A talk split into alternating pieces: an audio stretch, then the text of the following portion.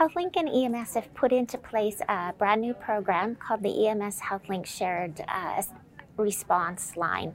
So some calls starting in EMS are going to move down um, seamlessly from EMS to, to 811.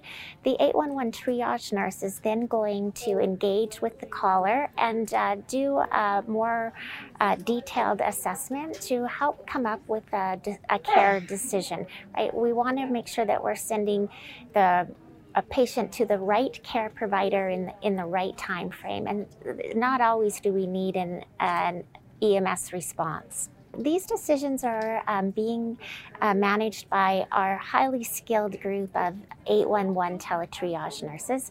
These triage nurses have a very strong background. They typically come from an emergency room or a critical care background because teletriage is considered a specialty practice.